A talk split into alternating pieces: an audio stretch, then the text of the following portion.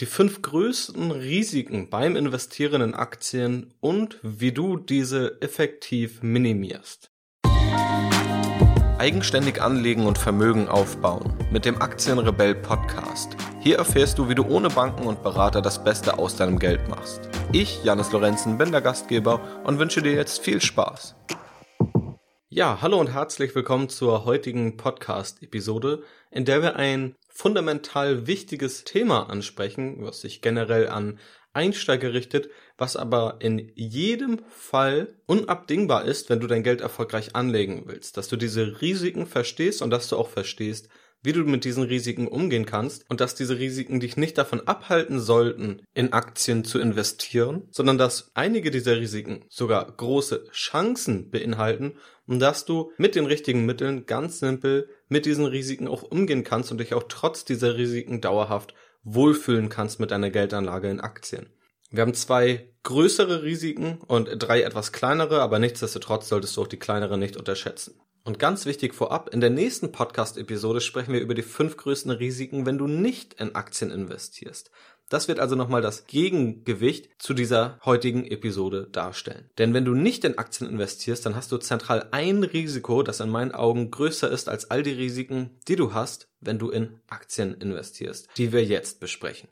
Starten wir also direkt mit einem größeren Risiko und einem Risiko, das gerade viele Einsteiger fürchten, und zwar das Ausfallrisiko. Wenn du in eine Aktie investierst, gibt es natürlich die Möglichkeit, dass dieses Aktienunternehmen pleite geht, dass es in die Insolvenz rutscht, dass es irgendwann die Zahlung oder die Schulden nicht mehr bedienen kann und dass dann letztendlich auch kein Geld mehr für dich als Aktionär übrig ist, wovon du noch profitieren kannst. Dieses Risiko ist, denke ich, sehr intuitiv verständlich, da jeder das am Anfang vor Augen hat, was passiert, wenn meine Aktie pleite geht. Eine Aktie kann ja immer pleite gehen, ich kann ja nicht hell sehen und, und, und. Und dazu gibt es zwei wichtige Herangehensweisen. Die erste Herangehensweise lautet Diversifikation. Das bedeutet, investiere nicht nur in eine Aktie, setze nicht alles auf eine Karte, sondern streue dein Geld investiere nicht nur in eine Aktie, sondern in drei, fünf, zehn oder hunderte oder tausende Aktien. All das ist heute einfach möglich, auch wenn du kein Millionenvermögen hast, das du anlegst. Durch ETFs beispielsweise ist es dir sehr leicht möglich, dein Geld breit zu streuen. Wie genau das mit der Streuung aussieht, ja, wie genau man das am besten macht, wie weit man streuen sollte, das ist nochmal Thema einer anderen Podcast-Episode. Hier ist nur wichtig zu verstehen, wenn du dein Geld streust, also beispielsweise nicht nur eine Aktie hältst, sondern zehn Aktien, und von diesen zehn Aktien sollte eine pleite gehen, dann betrifft das nur zehn Prozent deines Kapitals. Dann hast du immer noch 90 Prozent deines Vermögens und im Durchschnitt werden diese 90 Prozent im Wert wachsen. Ja, wenn davon kein Unternehmen pleite geht, wird vermutlich eine durchschnittlich positive Rendite entstehen. Mehr dazu erfährst du ja auch in der ersten Podcast-Episode, warum die Aktienmärkte langfristig zu 99,9% steigen. Und wenn du deine 10 Aktien nicht einfach willkürlich auswählst, sondern sie klug auswählst und beispielsweise nicht 10 Aktien nur aus einem Land wählst oder 10 Aktien aus derselben Branche, dann kannst du eben dieses Ausfallrisiko minimieren. Wichtig ist dann eben nur, dass du auch über Branchen hinaus streust. Das heißt, du könntest jetzt natürlich vor zehn Jahren gesagt haben, die Solarbranche, Solarenergieaktien sind ja ein sicheres Pferd, die Energiewende kommt und du wählst jetzt zehn Solarunternehmen aus. Und dann könntest du natürlich sagen, gut, jetzt habe ich ja gestreut, jetzt interessiert mich das Ausfallrisiko nicht mehr. Dann wirst du aber erlebt haben, dass gerade deutsche Unternehmen aufgrund der hohen chinesischen Konkurrenz in erster Linie reihenweise pleite gegangen sind.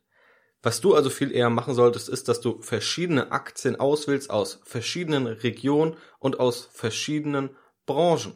Darauf werden wir gleich nochmal genauer eingehen. Das ist aber der erste Weg, um das Ausfallrisiko effektiv zu minimieren.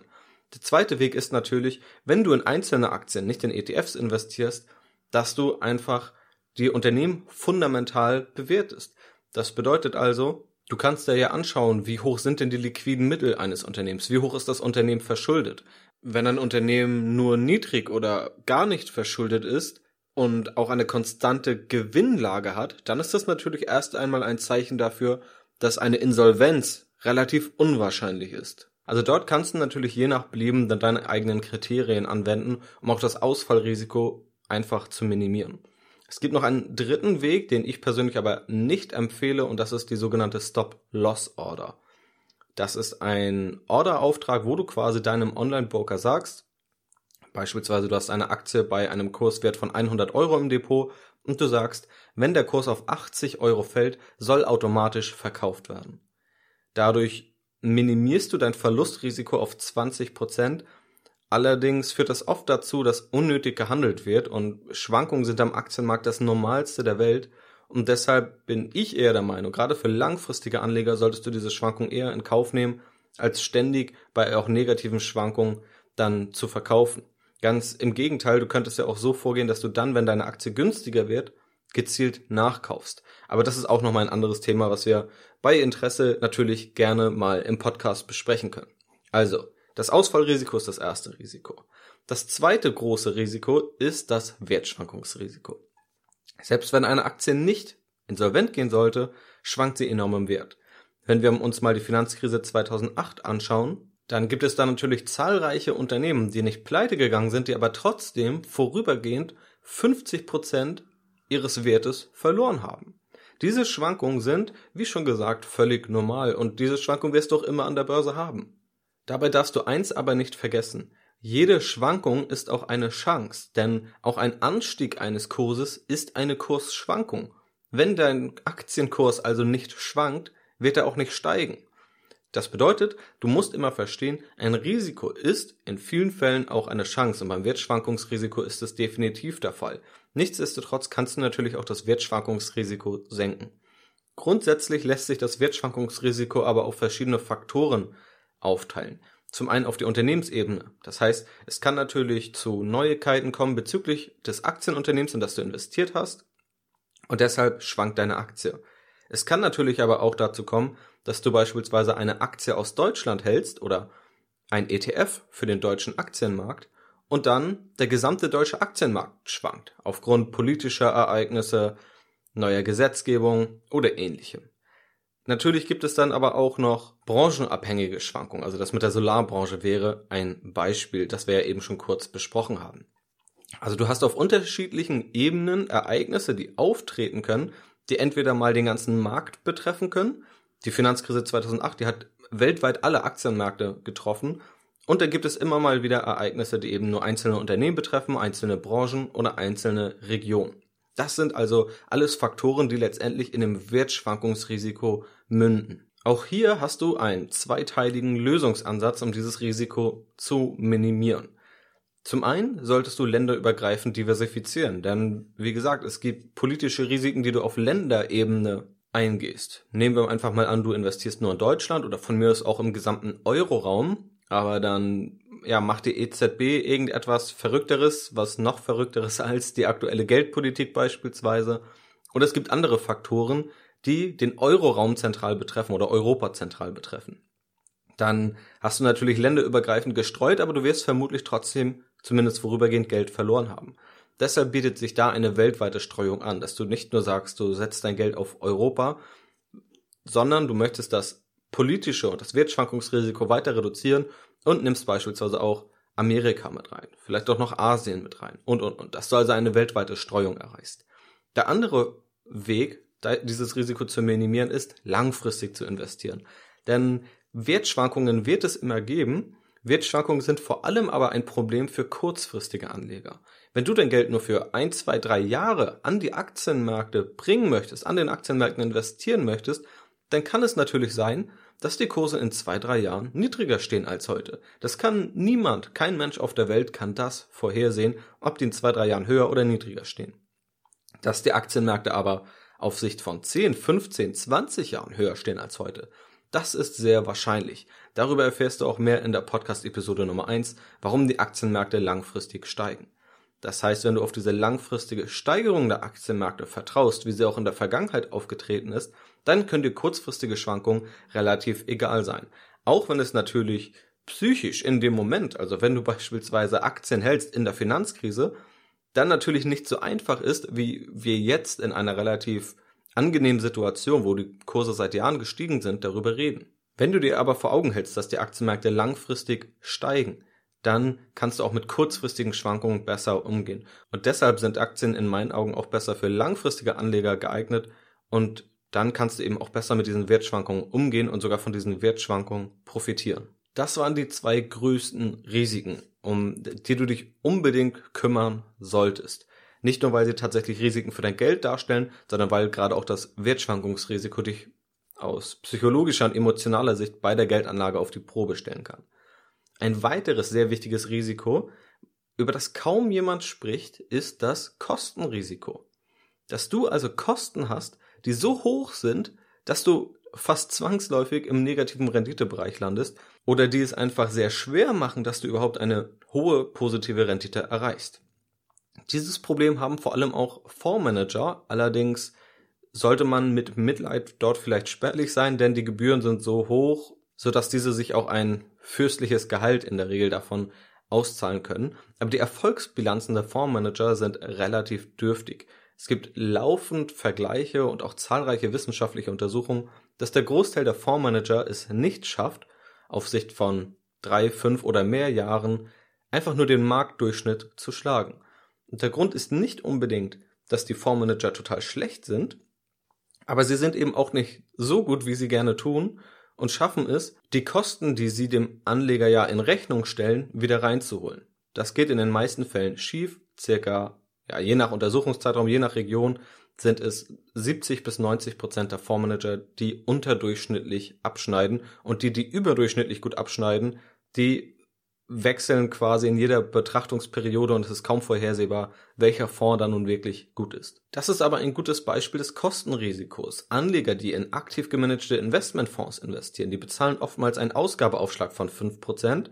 Wenn du also 10.000 Euro investierst, zahlst du erst einmal 500 Euro nur um in diesen Fonds investieren zu dürfen. Und dann gibt es oft noch laufende Kosten bei diesen Gebühren von zwei bis drei Prozent pro Jahr. Und das ist ein enorm hohes Kostenrisiko, denn diese Kosten ziehen die Rendite immer runter und es ist sehr, sehr schwer möglich, diese Kosten überhaupt wieder reinzuholen, um damit vernünftig abzuschneiden. Aber auch abseits dessen, wenn du selbst investierst und du handelst ständig hin und her, du lässt dich ständig verrückt machen, du hörst vielleicht auch auf Menschen, die dir ständig empfehlen zu kaufen und zu verkaufen oder du gehst immer zum Bankberater, wenn irgendetwas ist und fragst dich, sollte ich jetzt wieder umschichten, dann wirst du auch extrem hohe Kosten haben. Hohe Transaktionskosten, die bei jedem Kauf und jedem Verkauf anfallen und dadurch fließt immer mehr Geld aus deiner Geldanlage und selbst wenn du dann eine gute Rendite erreichst von 12% pro Jahr, aber du Kosten in Höhe von 10% pro Jahr hast, dann bleibst du effektiv unter dem Strich mit einer Nettorendite von 2%. Du solltest das Kostenrisiko deshalb also nicht vernachlässigen. Die Lösung ist, der logische Umkehrschluss, halte deine Kosten niedrig. Verzichte auf teure Fondsmanager. In 90% der Fälle wird das nicht zum Erfolg führen, wenn du auf diese setzen solltest. Und verzichte auf ständiges Hin- und Herhandeln, da die Kosten ein enormes Risiko sind und da zahlreiche Studien gezeigt haben, dass die meisten Anleger es eben nicht schaffen, durch erhöhtes Handeln mehr Rendite zu erreichen. Im Gegenteil, meistens nimmt die Rendite dann sogar ab. Also, das ist Risiko Nummer drei, das Kostenrisiko. Dann haben wir noch Risiko Nummer vier, das Liquiditätsrisiko. Und hier geht es darum, dass du natürlich auch darauf angewiesen bist, wenn du ein Produkt an der Börse handelst, dass du es kaufst von einem anderen Anleger, dass du es aber auch wieder an diesen Anleger oder an einen anderen Anleger an der Börse verkaufen kannst. Und das Liquiditätsrisiko geht darauf ein, dass du womöglich irgendwann investierst und nach fünf oder zehn Jahren findest du keinen Käufer mehr dafür.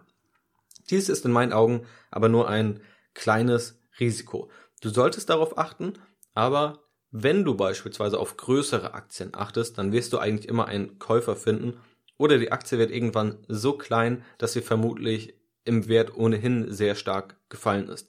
Aber wenn wir uns beispielsweise mal in Deutschland die 30 DAX-Aktien anschauen und wir nehmen mal an, du suchst dir eine Aktie daraus aus und in 10 Jahren ist diese um 50 Prozent gefallen, selbst dann wirst du mit allerhöchster Wahrscheinlichkeit noch einen Käufer dafür finden. Das Liquiditätsrisiko tritt vor allem bei sehr kleinen Aktien beispielsweise auf oder bei etwas exotischeren Wertpapieren und Finanzprodukten, die nur gewisse Nischen abdecken oder beispielsweise im Falle einer Finanzkrise, wenn Unternehmensanleihen gehandelt werden von Unternehmen mit schlechter Bonität.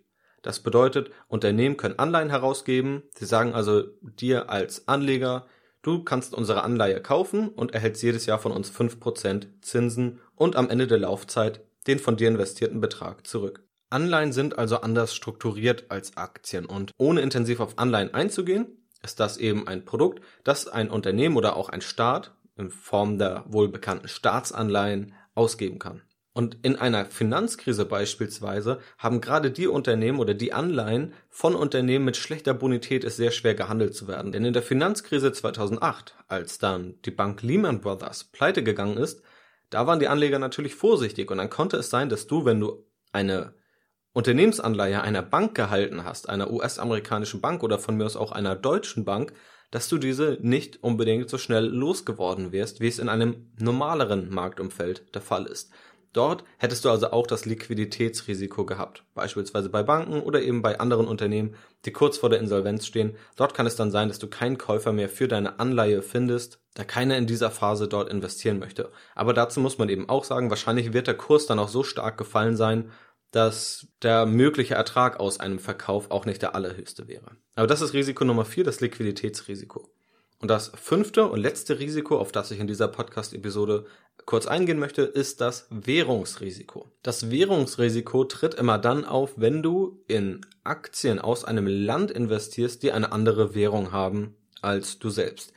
Die meisten, die das hier hören, werden im Euroraum leben und mit Euro bezahlen. Einige vielleicht auch mit dem Schweizer Franken.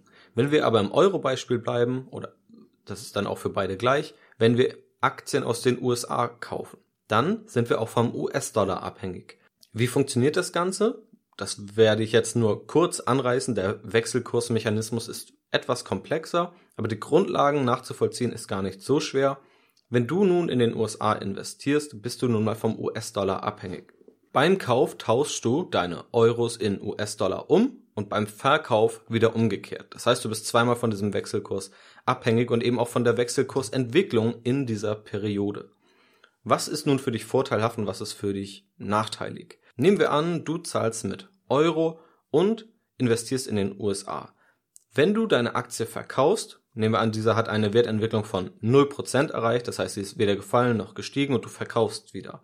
Wenn in der gleichen Zeit der US-Dollar stärker geworden ist im Vergleich zum Euro, profitierst du. Denn du hast ja in dieser Zeit dein Geld im US-Dollar und kannst nun, wenn du verkaufst, wenn der US-Dollar wieder zum Euro umgetauscht wird, bekommst du mehr Euros für deine US-Dollar, da der US-Dollar im Vergleich zum Euro stärker geworden ist. Umgekehrt wäre es der Fall, wenn du in den USA investierst, der Euro in der Zeit aber stärker wird im Vergleich zum US-Dollar, dann hast du unter dem Strich eine negative Rendite, da der Wechselkurs eben deine Rendite gesenkt hat. Wie gehst du nun also mit dem Währungsrisiko um? Ein simpler Lösungsansatz, den wir schon besprochen haben, ist die Diversifikation. Wenn du in verschiedene Währungsräume investierst, sollten sich die Währungsunterschiede und die verschiedenen Wechselkursentwicklungen im langfristigen Durchschnitt ausgleichen. Und das ist zum einen theoretischer Konsens, und da spreche ich aus jahrelanger Erfahrung meines VWL-Studiums, wo man viel über solche Dinge spricht, aber auch in der Praxis konnte es gezeigt werden. Da gibt es beispielsweise Untersuchungen von der Credit Suisse, und dort geht eben auch hervor, dass in der Praxis sich Wechselkurse eben ausgleichen. Es gibt also kaum Wechselkurse oder keinen Wechselkurs, der Jahr für Jahr kontinuierlich im Vergleich zu einem anderen an Wert gewinnt. Wechselkurse pendeln sich im langfristigen Durchschnitt aus und gerade in einem breiter gestreuten Portfolio aus mehreren Währungen oder aus mehreren Aktien, die in verschiedenen Währungsräumen ansässig sind, werden sich Wechselkursentwicklungen größtenteils ausgleichen. Es gibt auch noch Produkte, beispielsweise auf Fondsebene, seien es aktiv gemanagte Fonds oder auch börsengehandelte Indexfonds, sogenannte ja, passive Fonds, die eine Währungsabsicherung anbieten, aber diese Währungsabsicherung kostet eben auch Geld. Da kann man das womöglich noch im Einzelfall prüfen, ob eine Währungsabsicherung sinnvoll ist oder nicht, aber das ist schon ein sehr fortgeschrittenes Thema und wenn du langfristig investierst, wenn du dein Depot breiter aufstellst, was beides aus Sicht der hier besprochenen Risiken definitiv sinnvoll ist, dann wirst du das Währungsrisiko weitestgehend ignorieren können. Es kann kurzfristig definitiv dazu führen, dass das Wechselkursrisiko, was aber auch wieder eine Chance ist, dass es entweder die Wertentwicklung deiner Aktien etwas herunterzieht oder dass es diese sogar noch aufbessert. Das heißt, dass der Wechselkurs sich zu deinen Gunsten entwickelt. Beides ist möglich. Risiko ist hier auch eine Chance. Und kurzfristig wirst du dieses Risiko definitiv haben, aber langfristig sollte dieses Risiko keine große Rolle in deinem Depot spielen und nicht spielentscheidend für deinen Vermögensaufbau und den Erfolg deiner Geldanlage sein. Das war es soweit zu den fünf größten Aktienrisiken und wie du mit ihnen umgehst. Fassen wir noch einmal kurz zusammen, was wir hier besprochen haben.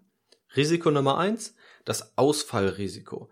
Wenn du in eine einzelne Aktie investierst, kann diese insolvent gehen und der Wert auf Null sinken. Die Lösung streue dein Depot. Und Streue ist nicht nur, sondern Streue ist klug. Darüber hinaus, wenn du in einzelne Aktien investierst, solltest du bei deiner Unternehmensanalyse auch darauf eingehen, wie ausfallgefährdet ist denn diese Aktie und dann auch dementsprechend abschätzen können, wie hoch das Risiko ist oder nicht. Beispielsweise indem du dir die Ertragslage anschaust oder auch ganz zentral den Verschuldungsgrad. Risiko Nummer zwei, das Wertschwankungsrisiko.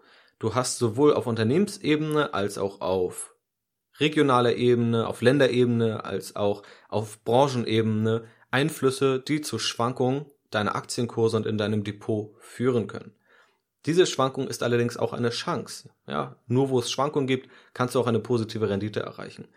Die Lösung, um diese Schwankungen zu reduzieren oder mit diesen umgehen zu können, ist ein langfristiges Investieren und auch eine Streuung deiner Geldanlage über verschiedene Ländergrenzen hinweg und über verschiedene politische Räume. Risiko Nummer drei, das Kostenrisiko. Kosten fressen deine Rendite auf und zu hohe Kosten sorgen dafür, dass du zwangsläufig in einer negativen Rendite landen wirst. Halte deine Kosten also so gering wie möglich. Verzichte auf teure Finanzprodukte und halte deine Kosten bei der Geldanlage möglichst niedrig. Die einzigen Kosten, die gute Kosten sind, die womöglich auch Investitionen sind, sind Investitionen in deine finanzielle Bildung. Risiko Nummer vier ist das Liquiditätsrisiko. Du kannst in Gefahr laufen, dass du vorübergehend dein Wertpapier nicht mehr los wirst. Das wird vor allem dann relevant, wenn beispielsweise Krisen gerade aktuell sind oder wenn eine Aktie sehr, sehr klein ist oder ein Finanzprodukt nur in einer bestimmten Nische aktiv ist. Die Lösung ist also, dass du möglichst größere Aktien bevorzugst. Und das Risiko Nummer 5 ist das Währungsrisiko und hier ist die kurz zusammengefasste, simplifizierte Lösung eine Streuung deines, deiner Geldanlage über verschiedene Währungsräume, sodass sich verschiedene Währungsentwicklungen langfristig ausgleichen.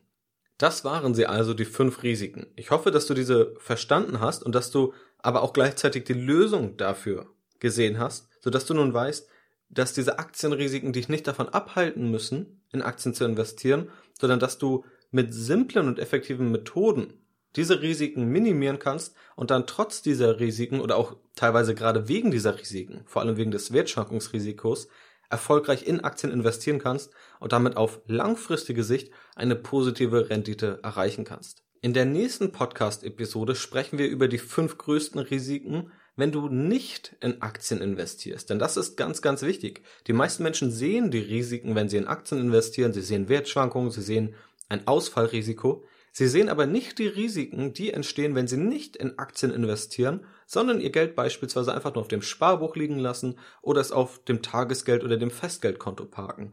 Und tatsächlich gibt es große Risiken, wenn man nicht in Aktien oder in Sachwerte investiert. Und um dir immer ein fundiertes Bild zu geben, der Vor- und der Nachteile und der Risiken verschiedener Varianten, möchte ich eben nicht nur über die Aktienrisiken sprechen, sondern eben auch über die Risiken, wenn du nicht in Aktien investierst und das werden wir in der nächsten Podcast-Episode tun. Und ich hoffe, dass spätestens dann die nächste Episode dir, wenn du noch nicht in Aktien investiert hast, die Augen öffnet und dich dazu motiviert, deine Geldanlage selbst in die Hand zu nehmen und auch zu erkennen, dass nichts zu tun, das Geld nur aufs Sparbuch zu legen, dass auch das eine aktive Entscheidung ist, die Risiken beinhaltet. Und in meinen Augen sogar ein ganz zentrales Risiko, das größer ist als die Risiken, die Aktien mit sich bringen. Darüber sprechen wir, wie gesagt, in der nächsten Podcast-Episode. Ich bedanke mich für das Anhören dieser Podcast-Episode. Ich hoffe, es hat dir gefallen. Und wenn es der Fall ist, würde ich mich sehr freuen, wenn du mir eine 5-Sterne-Bewertung bei iTunes da lässt, da das mich und diesen Podcast sehr unterstützen würde und es gerade am Anfang in diesem iTunes-Kosmos sehr, sehr wichtig ist. Wenn du mich kontaktieren möchtest oder wenn du mehr Informationen möchtest, wenn du auch Teil meines E-Mail-Newsletters sein möchtest, wo es weitere exklusive Inhalte gibt, dich nur dort mit meinen E-Mail-Abonnenten teile, dann schaue einfach gerne auf aktienboss.de vorbei und dort findest du übersichtlich alles weitere. Wir sehen uns also entweder dort oder du hörst von mir in der nächsten Podcast-Episode. Ich freue mich drauf. Ich wünsche noch einen wunderschönen Tag. Mach's gut und bis dann.